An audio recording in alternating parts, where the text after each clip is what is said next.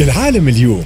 العالم اليوم جولة مع أبرز أخبار العالم مع زميلتي يسرى قعلول. مرحبا يسرى. مرحبا فدوى مرحبا بكافة مستمعينا. أول خبر باش نبدأ به اليوم في العالم اليوم يخص حركة طالبان اللي قالت اللي هي تمكنت اليوم السيطرة على كامل وادي بانشير وهو آخر منطقة موجودة فيها القوات المناهضة للطالبان في أفغانستان. وقال الناطق باسم حركة طالبان ذبيح الله مجاهد أنه هالانتصار خلى بلادهم تخرج بشكل كامل من مستنقع الحرب وقال أنه الناس باش يعيشوا بحرية وسلام وازدهار. وشدد الناطق الرسمي باسم حركة طالبان أنه السكان في أفغانستان موش باش يتعرضوا للتمييز. وللإشارة فإنه وادي بانشير موجود على مسافة 80 كيلومتر من كابول وكان آخر معقل للمعارضة المسلحة ضد طالبان اللي سيطرت على الحكم منذ 15 أوت الفارط.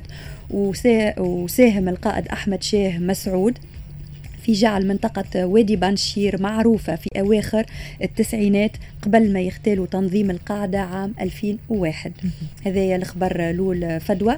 الخبر الثاني يتعلق بغينيا آه، وين تم فرض حظر تجول في كل أنحاء البلاد بعد القيام بانقلاب البارح الأحد وهذا حتى إشعار آخر. وتم استبدال حكام المناطق بالعسكريين لكن تم في المقابل دعوة الموظفين للحضور للعمل.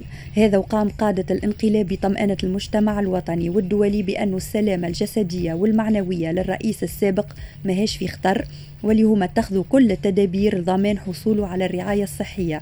وتم بث بيان في التلفزيون الوطني في غينيا واللي أعلن أنه باش يتم عقد اجتماع الوزراء حكومة كوندي ومسؤولين أخرين وشدد البيان أنه أي رفض للحضور في الاجتماع يعتبر تمرد على المجلس اللي عملوه الانقلابيين لحكم البلاد. ودعا ضباط كل الوحدات العسكرية في الداخل باش يلتزموا بالهدوء ويتجنبوا يتجنبوا تحركات في اتجاه كوناكري. نختم بآخر خبر واللي آثار جدل كبير على مواقع التواصل الاجتماعي واللي يتعلق بهروب ستة معتقلين فلسطينيين بينهم قائد عسكري سابق من سجن إسرائيلي عبر نفق قاموا بحفره تحت المغسلة في السجن. وينتمي الهاربين إلى حركة الجهاد الإسلامي ومعاهم قائد عسكري سابق في كتائب شهداء الأقصى الجناح العسكري لحركة فتح.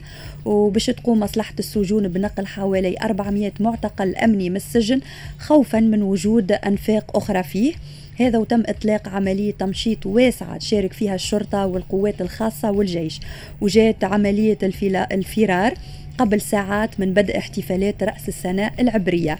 ومن بين الستة اللي هربوا فما أربع منهم محكومين بالسجن مدى الحياة من جهتها وصفت حركة الجهاد الإسلامي عملية الفرار بالعمل البطولي الكبير وقالت أنه هذا باش يحدث هزة كبيرة للمنظومة الأمنية الصهيونية ويمثل صفعة قوية لجيش الاحتلال.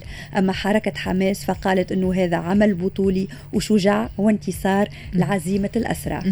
واضح شكرا لك يسرى قعلول كانت هذه جولة مع أبرز أخبار العالم شوي آخر في الانترفيو باش يكون معنا الدبلوماسي السابق عبد الله العبيد.